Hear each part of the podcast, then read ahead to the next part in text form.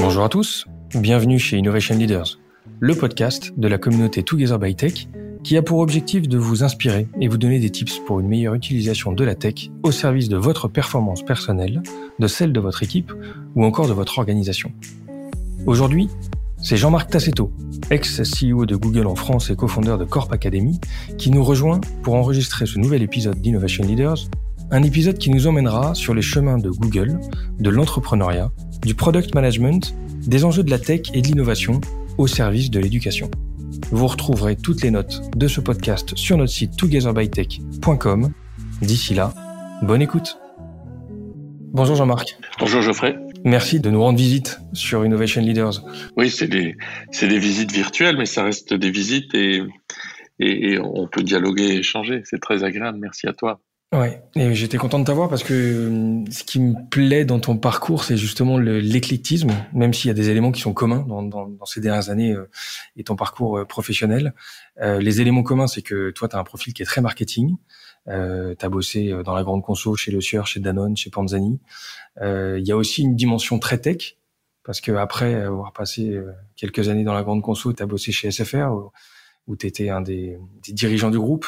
Euh, tu as ensuite été CEO de Google en France et tu t'es lancé dans l'entrepreneuriat avec euh, Corp Academy. Donc une dimension très technologique. Et il y a un autre euh, axe dans, dans ta carrière que j'ai pu voir, c'est cette dimension pédagogique.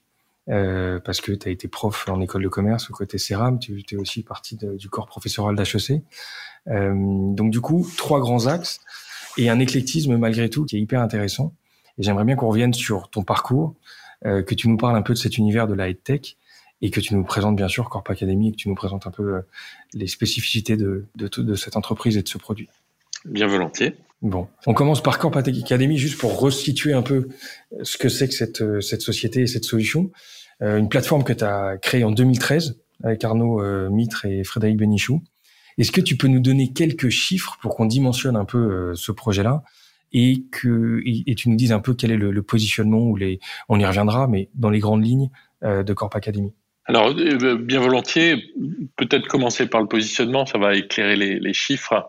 Euh, on a voulu en 2013 réinventer le l'ennuyeux e-learning qui était devenu très péjoratif et puis de moins en moins utilisé dans les entreprises et on s'est dit venant de chez Google, venant du web et de la tech, que quand même la culture digitale réelle des apprenants, euh, pas celle des dirigeants, mais des salariés, euh, mériter un protocole pédagogique et une façon d'apprendre en ligne euh, plus adaptée et plus moderne. Donc euh, les mots ont leur importance et à peu près à cette époque-là qu'à l'échelle de la planète, on est passé du e-learning au digital learning. C'est vraiment la, la, révolution digitale appliquée à, à l'éducation. Et hum, voilà, dans ce contexte, dans ce momentum-là, on a créé Corp Academy. Donc le nom dit bien ce qu'il veut dire. On est centré sur les entreprises et sur les enjeux de formation au service de la transformation des entreprises.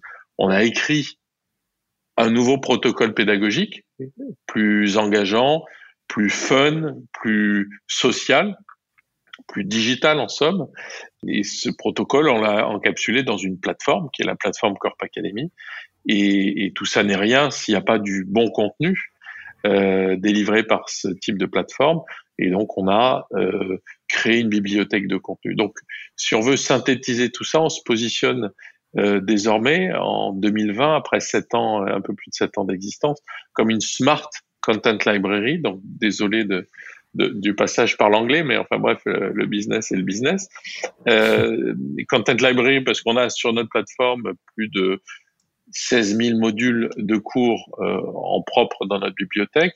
On a signé des partenariats importants avec euh, Segos, avec Open Sesame, qui sont des leaders mondiaux de la production ou de la syndication de contenu.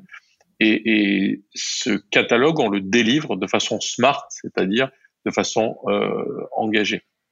Ça me permet de répondre à la première partie de ta question sur les sur les chiffres. En fait, il y a un premier premier chiffre de, de, de premier chiffre d'indicateur de performance clé sur notre plateforme, c'est le taux d'engagement des apprenants. Le e-learning, c'était moins de 10% de taux d'engagement sur les plateformes. Et encore, il fallait que la, la DRH ou le, les responsables du learning dans les entreprises fassent un peu la police de tout ça. Euh, et, là, on est à des niveaux d'engagement supérieurs à 85%. Le deuxième indicateur, c'est le taux de complétion, c'est-à-dire quand tu commences un cours, est-ce que tu vas jusqu'au bout? Et là aussi, on est sur des niveaux qui sont euh, très spectaculaires euh, chez nous, qui sont à 80%. Et le troisième indicateur, c'est le NPS, le Net Promoter Score. Euh, tu connais bien le secteur des, des télécoms et des services. Donc, c'est quoi ce score? C'est la différence entre les ambassadeurs, ceux qui aiment vraiment ta plateforme, et les détracteurs, ceux qui vraiment ne la recommanderaient pas à leur entourage. Et ce NPS chez nous est à 60, qui fait partie des, des, des scores euh, élevés. Donc ça, c'est les trois indicateurs qu'on suit particulièrement. À côté, je, je t'ai parlé du volume de cours. Donc pour nous, c'est plus de 1600 cours sur notre bibliothèque euh, euh, recommandée par Corp Academy. Mais avec nos partenariats de syndication, c'est l'accès à plus de 20 000 contenus. Et enfin, on a déployé plus de 120 plateformes pour des grands clients à l'échelle internationale et on a plus d'un million d'apprenants sur notre plateforme. Donc voilà, ce sont des chiffres du, du digital, de, de, la mise à l'échelle et évidemment de l'internationalisation de ces, de ces solutions. Bon, ok, intéressant et impressionnant. Et donc du coup, 120 plateformes, ça veut dire que chaque client a sa propre plateforme configurée euh, en fonction de ses spécificités? Alors, euh, ce sont des plateformes euh, qui sont customisées, c'est-à-dire que chez Forestia, chez euh, chez Richemont, à la BNP ou, chez Schneider Electric, on est chez Schneider Electric, on est via la Forestia Academy, mais la plateforme c'est un soft, c'est un logiciel, software as a mmh. service, c'est la même plateforme dans ses fonctionnalités qui est partagée par l'ensemble des, des, clients avec les évolutions fonctionnelles au, fil de l'eau. Enfin, on est vraiment dans le dans le domaine du, du software et, des évolutions fonctionnelles au fil de l'eau. Ouais, parfait. Bon, on en parlera un peu parce que justement cette dimension technologique, elle nous intéresse. Savoir aussi comment on démarre from scratch un, tel projet d'un point de vue technique. Mhm. Avant de parler des spécificités du monde de la tech et aussi de ce projet entrepreneurial, je voulais juste dire un mot sur ta carrière. Euh, parce que toi, tu as eu une évolution assez impressionnante euh, dans, dans, tous ces grands groupes bien établis, bien structurés. Tu as généralement eu des gros moyens, euh, des grandes équipes euh, avec des beaux noms à quel moment tu décides de tout mettre à risque, de quitter cet univers qui peut paraître euh, euh, confortable et peut-être classique pour repartir quasiment de zéro euh, dans une startup? Est-ce qu'il y a eu un élément déclencheur déjà? Et pourquoi se lancer dans une telle aventure? Alors c'est vraiment c'est une question importante de fond. Je, je suis pas sûr d'avoir la réponse parce que à un moment donné, tu es porté par quelque chose, par une forme d'énergie et, quelque chose qui pas tout à fait de l'ordre du rationnel, même si on rationalise beaucoup, même si le, la partie gauche, du cerveau essaie de reprendre la main en disant attendez, il faut que je cadre tout ça, il faut que j'analyse tout ça. En réalité, ça vient plutôt des, des, tripes, de l'envie et, et, et du moment. Les vrais facteurs déclencheurs, c'est un peu toujours les mêmes, ce sont des rencontres. Donc moi, ma rencontre avec Arnaud chez Google, euh, la rencontre avec euh, Fred, euh, organisée par Arnaud, qui connaissait bien Frédéric, qui, qui, est un, lui un serial entrepreneur du web et, et, et, vraiment quelqu'un qui, qui de la tech, euh, qui, qui, codait qui bidouillait des, des 13-14 ans. Euh, une rencontre en Californie avec Peter Norvig, un professeur de Stanford en fin 2012, qui me dit je viens de donner un cours à 165 000 étudiants, donc il me fait prendre conscience de, la, des plateformes MOOCs, Massive Open Online Courses, et, et de la révolution digitale qui était en train d'impacter l'éducation. Et puis en plus des 165 000, il me dit en plus les 200 meilleurs élèves du cours n'étaient pas de Stanford. Donc euh, ce côté démocratisation de l'accès au savoir, ce côté désiloisation, permis par le web. Euh, ça, a été une rencontre. Et puis il y a aussi eu des rencontres euh, de retour en Europe où on s'est dit où est-ce qu'on va créer Corp Academy? On est allé voir, on est allé à Londres, on est allé à Zurich où se trouvaient les équipes de Google Éducation. Donc on a fait beaucoup de rencontres euh, et une assez déterminante ici avec le, président Patrick Ebicher, qui est le président de qui à l'époque était le président de l'EPFL, l'école polytechnique fédérale de Lausanne, le professeur Pierre Delimbourg, qui est un scientifique de haut niveau, qui, travaille sur, sur la pédagogie, sur la pédagogie en ligne, sur l'intelligence artificielle et le machine learning appliqués à, à l'éducation. Euh, et donc, ce sont ces rencontres, plus un momentum, c'est-à-dire que 100% des entreprises étaient impactées par la révolution industrielle, par la quatrième révolution industrielle digitale, et très peu étaient armés face aux enjeux de requalification de leurs employés, requalification à l'échelle, en masse, et surtout à la vitesse de la révolution digitale. Donc c'est toutes ces rencontres qui font qu'à un moment donné, ben moi je voilà, je j'ai réfléchi, j'ai beaucoup échangé avec mon épouse parce que ce sont des, des, des choix sont des choix à faire euh, ensemble. Et, et oui, j'ai décidé de, de quitter euh, mon job de, de patron des opérations de Google en France pour euh, me lancer à l'aventure avec deux super associés, Arnaud et Frédéric. Et comment tu as vécu ce changement de taille? Parce que du monde des grandes entreprises euh, vers la startup, tu es passé quand même d'un rôle de, de, de, pilotage, de stratégie, euh, du faire-faire peut-être, à un rôle très opérationnel au début. Euh, comment tu l'as vécu à titre perso, ce changement? Ces changements Alors écoute, euh, à titre perso, d'abord il faut que je te dise que dans ma carrière, donc moi j'avais déjà quitté le groupe Danone pour aller m'installer à Sophie Antipolis. J'avais créé une première startup, j'avais 27 ans. Euh, pour utiliser les systèmes de gestion de base de données relationnelles au service des, des, des, programmes de, de, marketing direct. Donc j'avais déjà vécu ce, ce, passage du grand groupe avec tous les moyens des grands groupes à euh, rien, enfin la feuille blanche et la photocopieuse. Et encore, il faut mettre euh, une ramette de papier dans la photocopieuse, et puis t'as personne d'autre que toi pour le faire. Donc ce, ce passage-là, je le connaissais, je l'avais déjà vécu. Mais en vérité, avec une petite anecdote, c'est quand j'ai quitté Google, j'ai pris une semaine de vacances. Euh, je suis parti en Écosse. Quand je suis revenu, c'était un mardi, donc ma première journée, c'était un mardi, et j'étais littéralement pris de panique. Donc je ne vais pas la ramener en disant euh, ça s'est passé de façon fluide, j'avais tout analysé, tout était sous contrôle. Le premier mardi, du premier jour de ma nouvelle vie de, de, de starter ça a été un moment de panique pour les raisons que tu soulignes, c'est-à-dire euh, la prise de conscience réelle. Là, on n'était pas dans l'intellectualisation du projet, on était dans le concret du projet. Que, euh, oui, j'avais lâché euh, Google et ses moyens pour me retrouver avec mes deux associés et, un, laptop et, une couverture Wi-Fi. Et à partir de là, il fallait lancer un gros projet.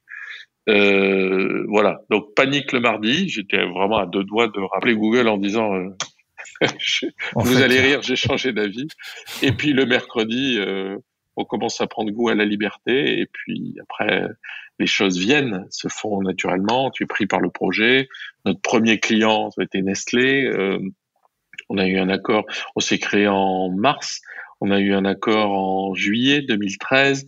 On a signé un premier contrat important euh, fin 2013. Donc voilà, après les choses partent, la dynamique est là, et, et, quand tu sens que tu es sur le bon sujet avec les bons avec les bons associés, à l'époque on n'avait pas d'équipe encore, euh, bah, tout va ouais, plutôt tout va, de mieux en mieux. Mais mais voilà, petit petit moment de panique, euh, bien compréhensible. Ouais. Est-ce que tu imaginais comme rôle d'entrepreneur entre ce que tu imaginais de cette expérience et ce que tu as vécu, voilà, est-ce que ça ressemblait à ce que tu imaginais? Alors ça, en fait, oui, c'est-à-dire que évidemment tout est reparamétré, c'est-à-dire t'as pas, pas les moyens, t'as pas bon, mais bon, très vite on a on a pu lever de l'argent, on avait on a signé de, de beaux contrats. Donc ce côté autonomie, euh, ce côté toute l'énergie est focalisée sur sur l'impact. Euh, on n'a pas de temps à perdre en réunion, on n'a pas de temps à perdre en process. Enfin, ce, toute cette énergie-là libérée, oui, ça, ça a été extrêmement gratifiant et, d'autant plus gratifiant que, voilà, le projet s'est très vite bien développé, euh, euh, très développé euh, commercialement en termes de plateforme, en termes de contenu. On a créé un premier cours de 250 vidéos, 1600 questions traduites en deux langues, anglais, français, puis désormais traduit en trois avec l'allemand. Donc oui, en fait, très vite, mais parce que ça a marché, euh, l'énergie positive était là et ça a été euh, extrêmement gratifiant et c'est ça correspondait vraiment euh, totalement à ce que je cherchais, c'est-à-dire une, très forte stimulation et chercher à avoir de l'impact pour aider les entreprises à, traiter des, enjeux de première importance. On voulait faire des choses qui avaient de l'importance ou qui ont de l'importance. Et les... quelles sont les difficultés que tu as pu rencontrer dans ce rôle d'entrepreneur? Écoute, ça, ça, peut toujours les mêmes entre entre entre l'argent, les clients, euh, mais Vraiment, la difficulté principale, mais celle-là, je l'avais déjà dans les grands groupes, c'est c'est le recrutement. Et notre fierté principale, c'est d'avoir réussi à créer une équipe de 60 collaborateurs euh, à Paris, en Suisse, qui sont vraiment des top guns. Quoi, qui, qui... Donc, euh, c'est le sujet principal. C'est la difficulté principale dans les grands groupes, dans les toutes petites entreprises, dans les entreprises de taille intermédiaire. C'est le recrutement, la qualité du recrutement.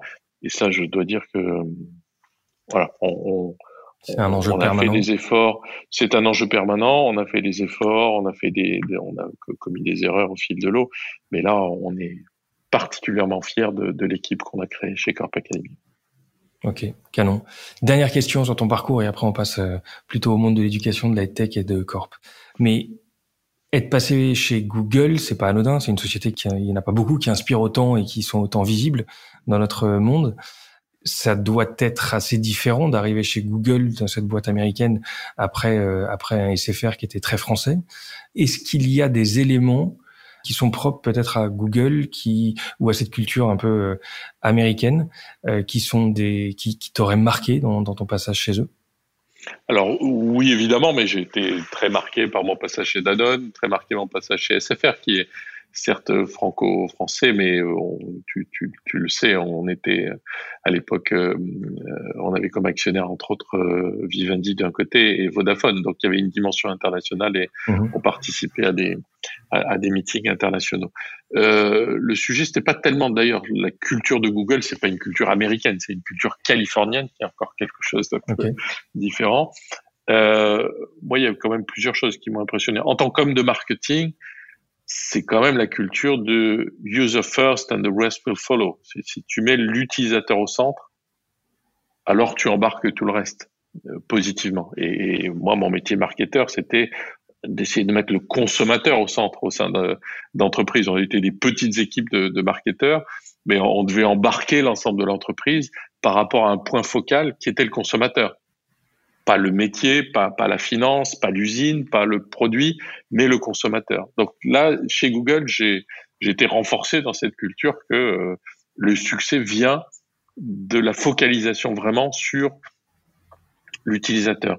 Et, et, donc on l'a on l'a intrapolé ça chez Corp Academy en disant learner first and the rest will follow. Si on met l'apprenant au centre, pas la technologie, pas le contenu, pas le cours, pas la logique du DRH, mais vraiment l'apprenant, alors on, va, changer, on peut changer le monde, on peut changer le rapport à l'éducation, à la formation permanente et, professionnelle.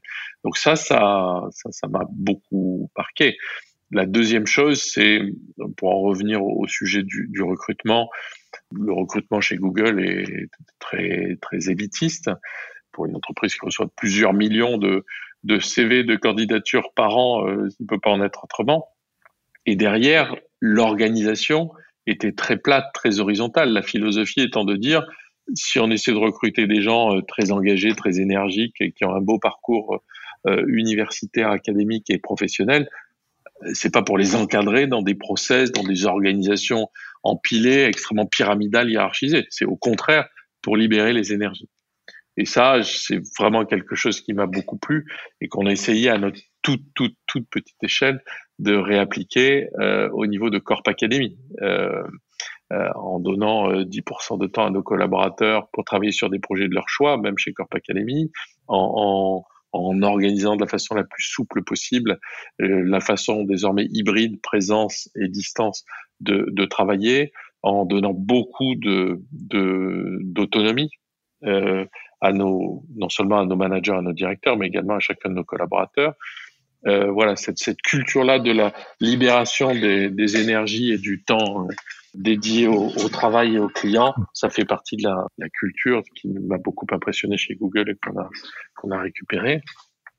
Après, il y a des, des choses, euh, la technologie au service d'une expérience.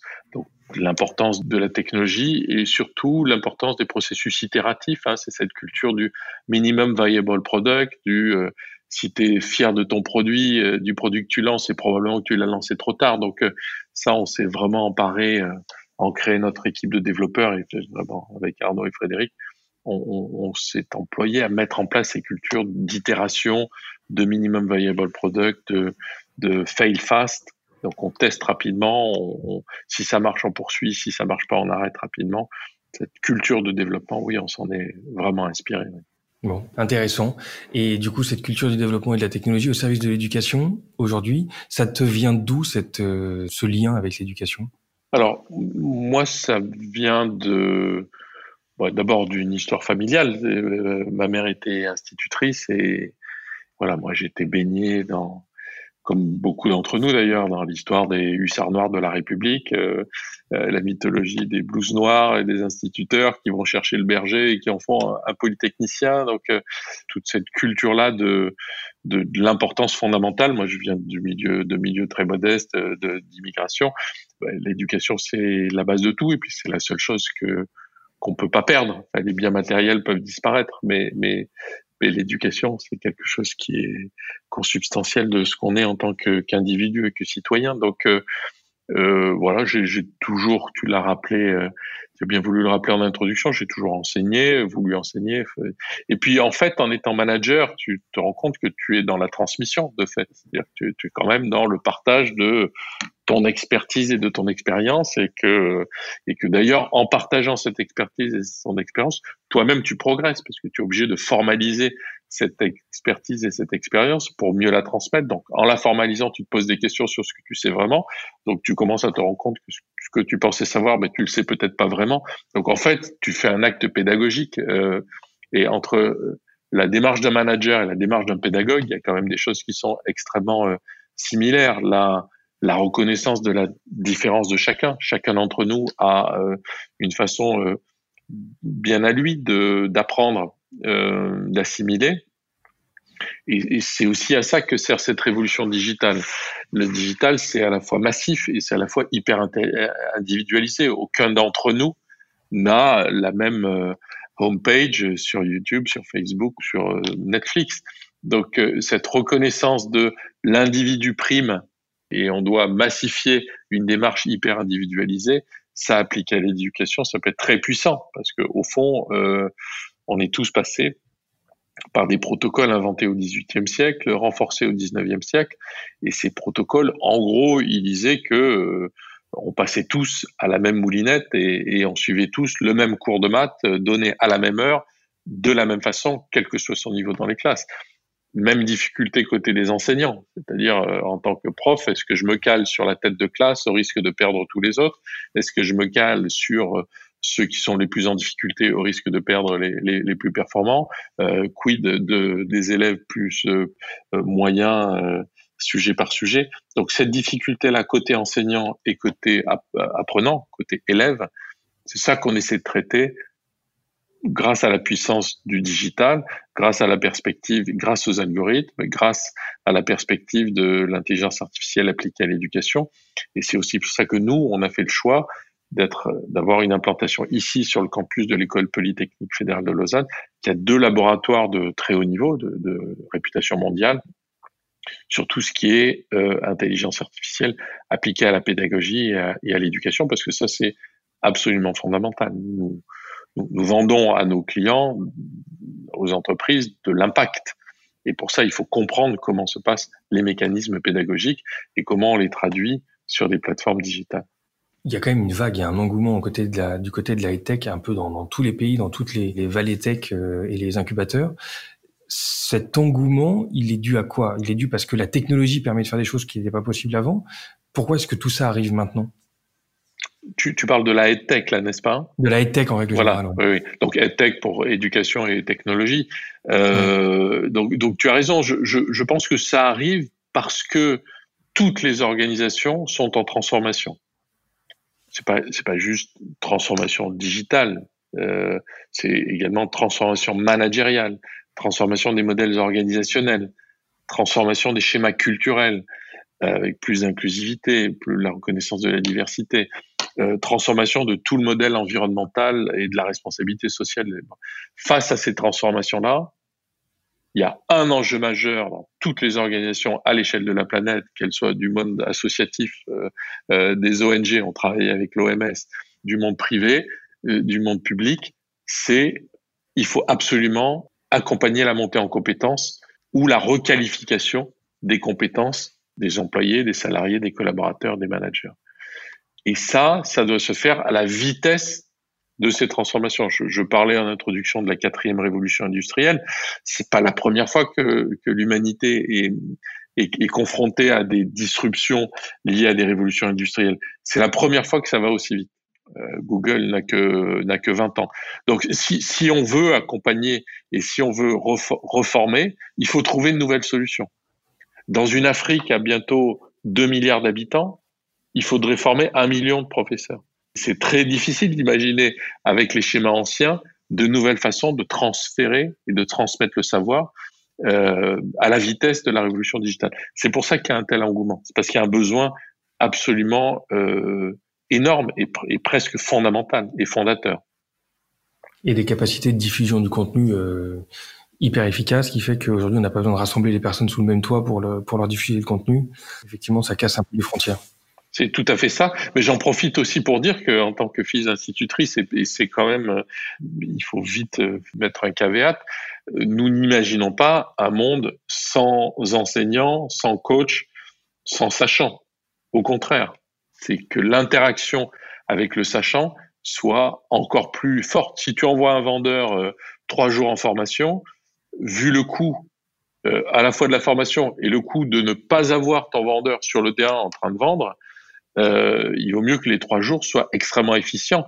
Et peut-être que au lieu de pendant une journée ou l'équivalent d'une journée de transmettre des connaissances, de donner du, du cours sur, pas, si c'est sur la négociation pour des vendeurs, la théorie des jeux, la gestion du stress et des émotions, le, bon, l'analyse transactionnelle, ça, ça peut être fait avant. Ça peut être fait en mode pédagogie inversée à partir de plateformes digitales. Donc le sujet, c'est vraiment de l'efficience et de la recherche d'efficience maximale grâce au digital.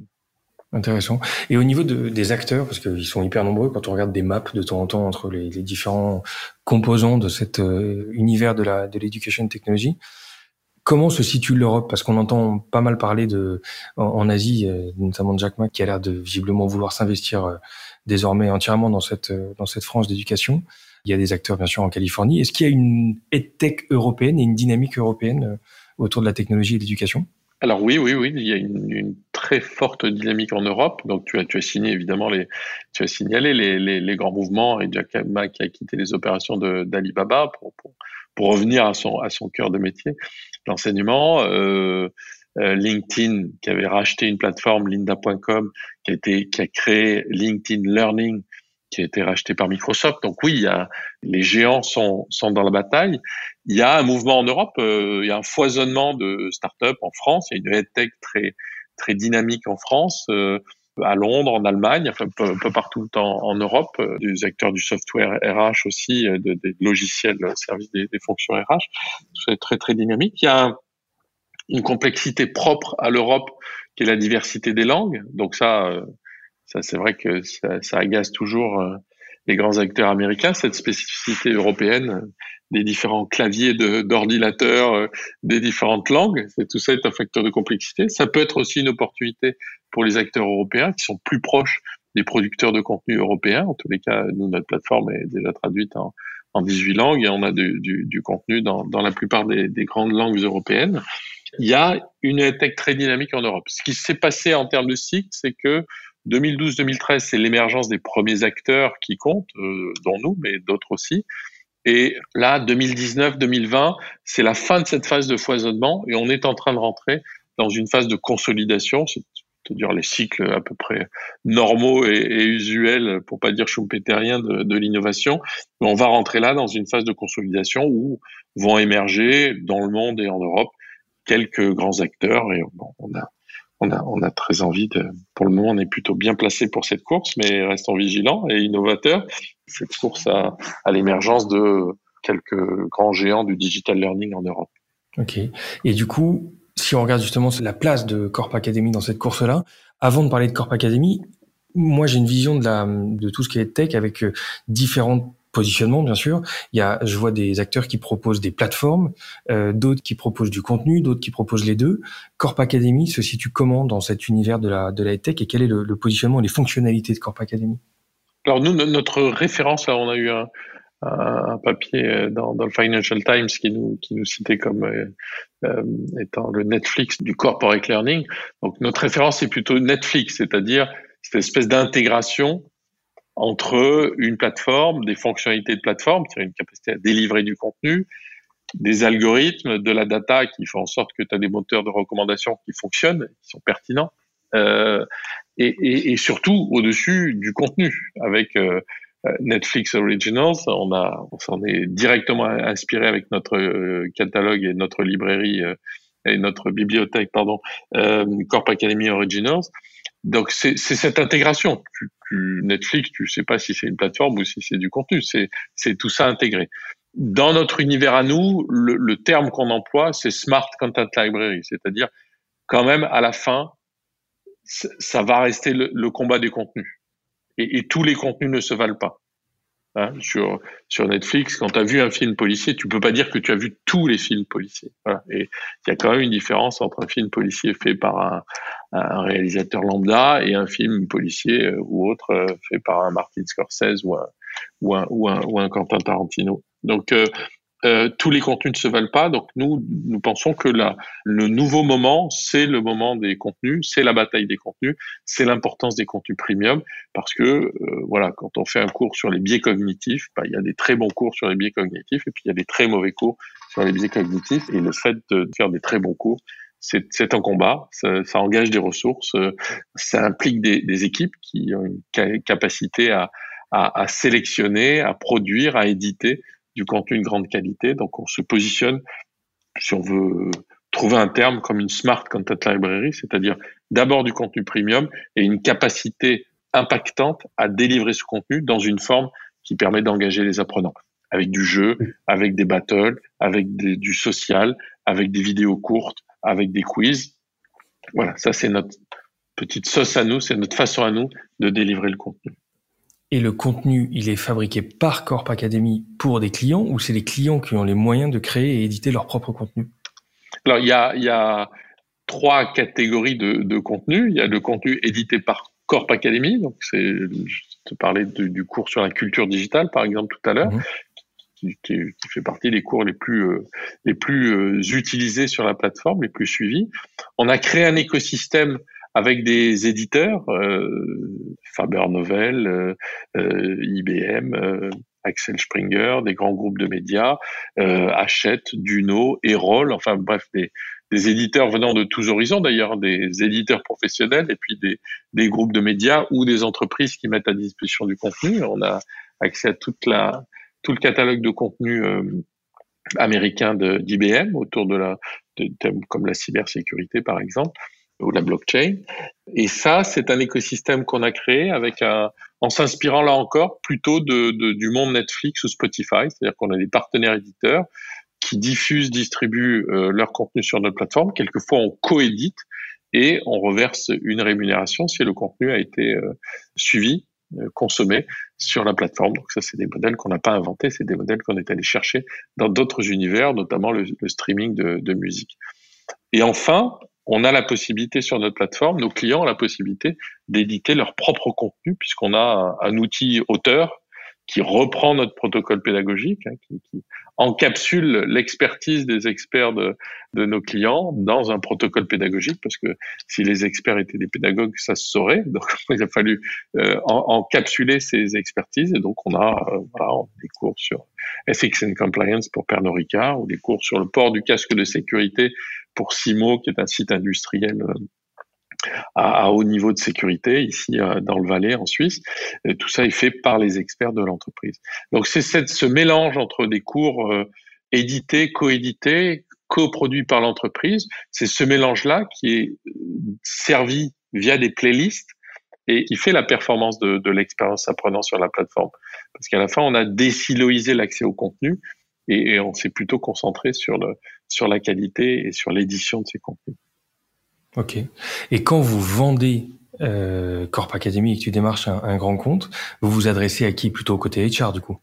Alors nos interlocuteurs, ça peut être, euh, c'est, on va dire, oui, de façon majoritaire, mais pas uniquement euh, les HR, les Chief Learning Officers, donc tout, tout l'univers qui est en charge de, d'identifier les solutions. Justement, qui vont soutenir les grands chantiers de transformation. Donc, ce sont vraiment les, les DRH, les directions générales des ressources humaines, qui ont identifié le lien entre formation et transformation. Ça peut être aussi des, des patronnes ou des patrons de business units, hein, quand on fait des, de la formation pour des, pour des produits euh, ou pour des forces de vente pour Nespresso aux États-Unis, c'est ça qui se passe. Euh, ça peut être aussi tout l'univers de euh, du RSE, la responsabilité sociale et environnementale, parce qu'on a, on a désormais un catalogue de cours qui est en train de s'étoffer sur ces sujets qui sont des sujets de transformation et de première importance pour les, pour les entreprises. Euh, et puis on peut aussi avoir le Chief Digital Officers qui, à qui on demande de, d'aider à trouver des solutions et des plateformes, euh, encore une fois en soutien des grands chantiers de transformation. Donc on a toujours un, un angle d'attaque et toujours un sujet. Il faut que l'entreprise ait pris conscience que la transformation était importante et que la montée en compétence ou la requalification des collaborateurs faisait partie de sa compétitivité. Et ça, ça commence quand même à être le cas de la majorité des entreprises. Ouais, effectivement. Très bien. Et un mot sur la hum, technique euh, mise en œuvre euh, sur Corp Academy, puisque vous avez démarré de zéro. Mm. Comment on s'y prend en quelques années comme ça pour construire une, une plateforme aussi performante que la vôtre, vraiment d'un point de vue tech et R&D alors R&D, on, a des programmes de recherche, hein, des programmes de recherche avec euh, ici les, laboratoires de, l'EPFL sur qu'est-ce qui marche, qu'est-ce qui marche pas. L'impact du. On a publié un, livre blanc, d'ailleurs, un article de recherche euh, il y a quelques années sur euh, l'impact du, du gaming sur l'apprentissage.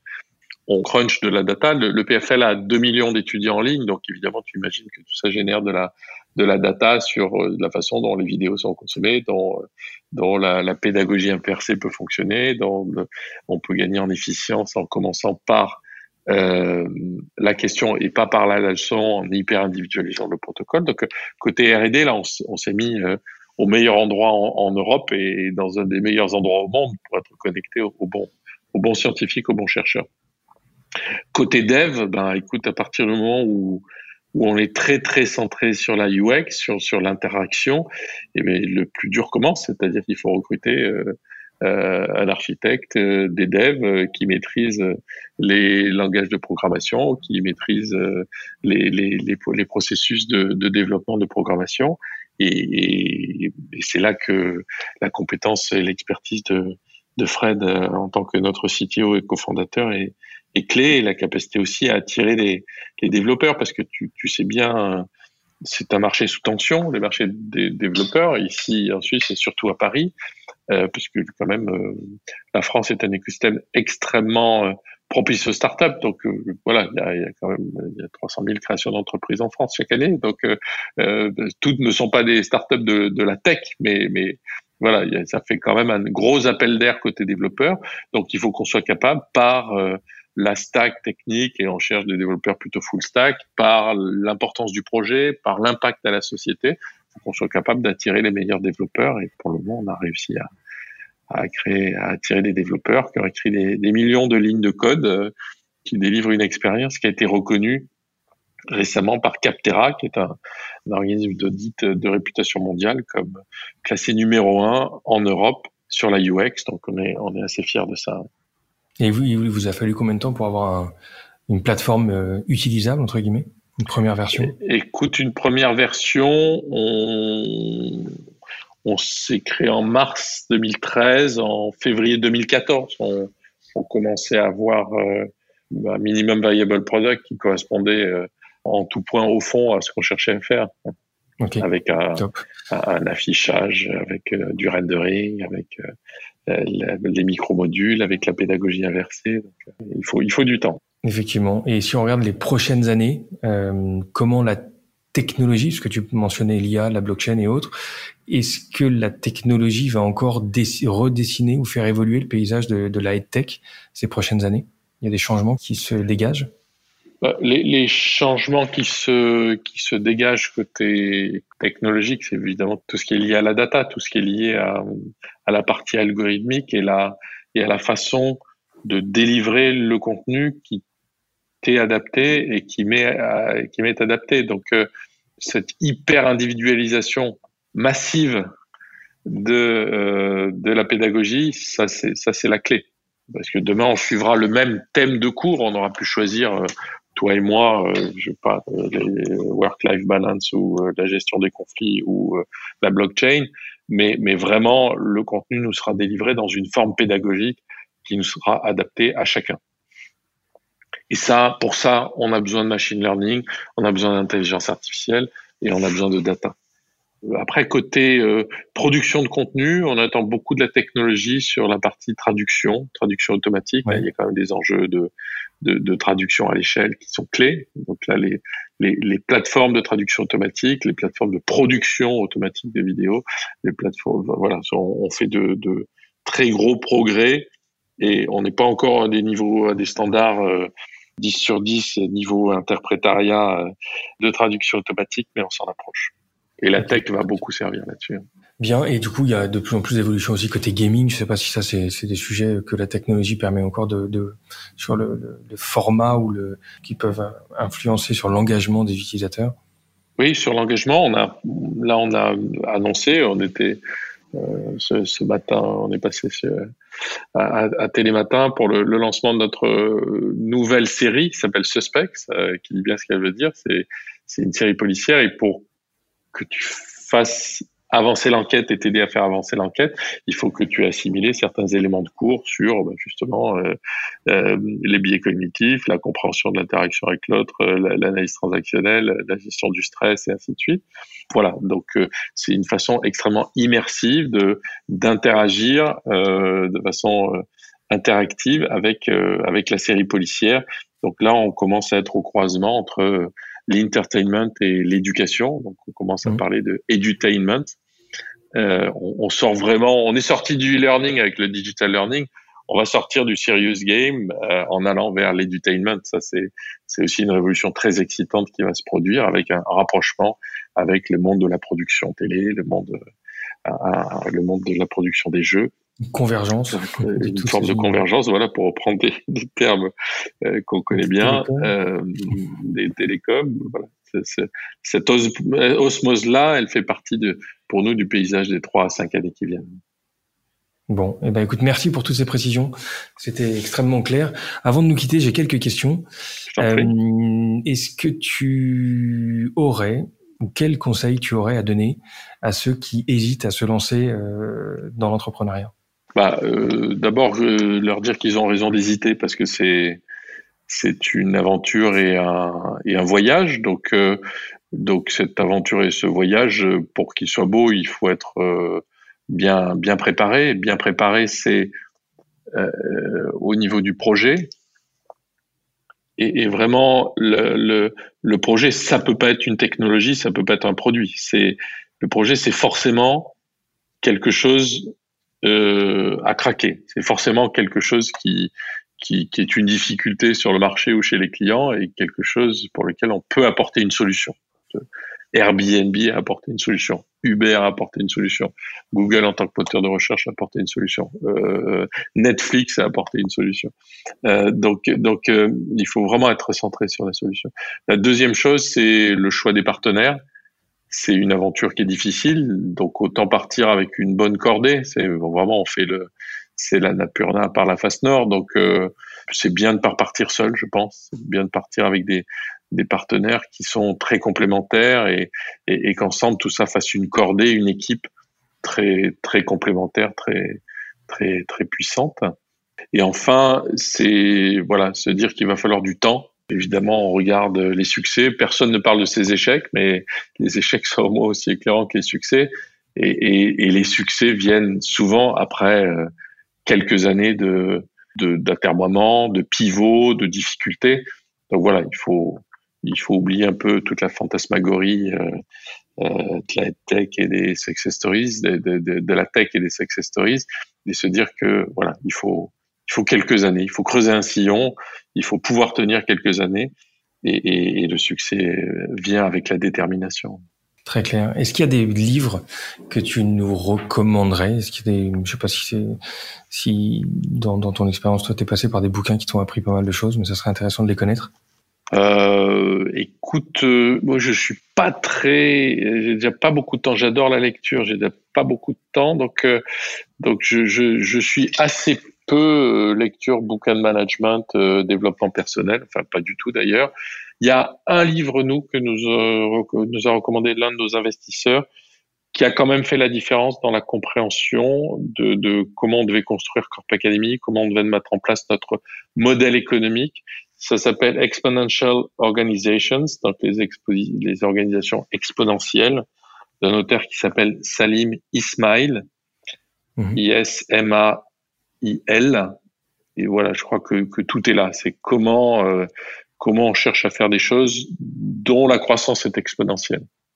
Et, comment on construit des modèles économiques. Voilà. Et sinon, euh, et sinon euh, se référer à la littérature classique. Tout est dans la littérature classique. Je, voilà, je recommande le, le portrait de Montaigne par Stefan Zweig, qui est un, qui est un bijou pour comprendre comment on doit se recentrer sur soi quand le, quand le monde devient chaotique. Bon, eh ben ça, ça, je suis très curieux. Est-ce qu'il y a une app dans ton téléphone que tu recommandes à tout le monde d'avoir? Alors écoute, moi j'ai l'app Corp Academy. J'ai l'app euh, des chemins de fer euh, mobile suisse, euh, mobile CFF, qui, qui est très utile et surtout qui, en termes d'ergonomie, est absolument extraordinaire. Donc, je la montre en référence à mes, à mes, à mes développeurs pour dire voilà, c'est ça que je veux. Tu slides d'une ville à une autre, ça t'affiche immédiatement le, parcours. Tu peux, tu peux prendre le train euh, sans avoir acheté de billet. Tu as dit que tu faisais ce trajet-là et le contrôleur considère que tu, que tu as le, le ticket. Enfin, c'est le, le, le, message, c'est en particulier pour les boîtes de la tech, c'est pas, mais pour toutes les entreprises, c'est pas benchmarker uniquement son univers. C'est de benchmarker c'est ta question et c'est la pertinence de tes questions, si je peux me permettre. C'est la culture digitale de vos clients. C'est la meilleure app qui existe sur le marché, quel que soit le secteur d'activité.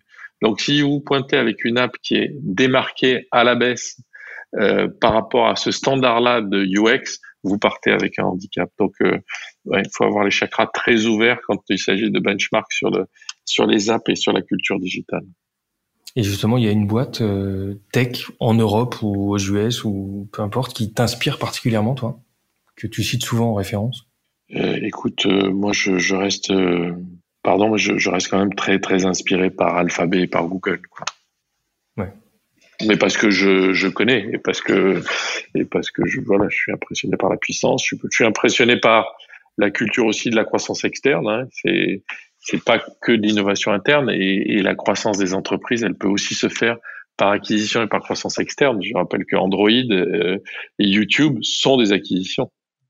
Donc euh, voilà, le modèle organisationnel, la dynamique, la, performance euh, de, Google continue de m'inspirer.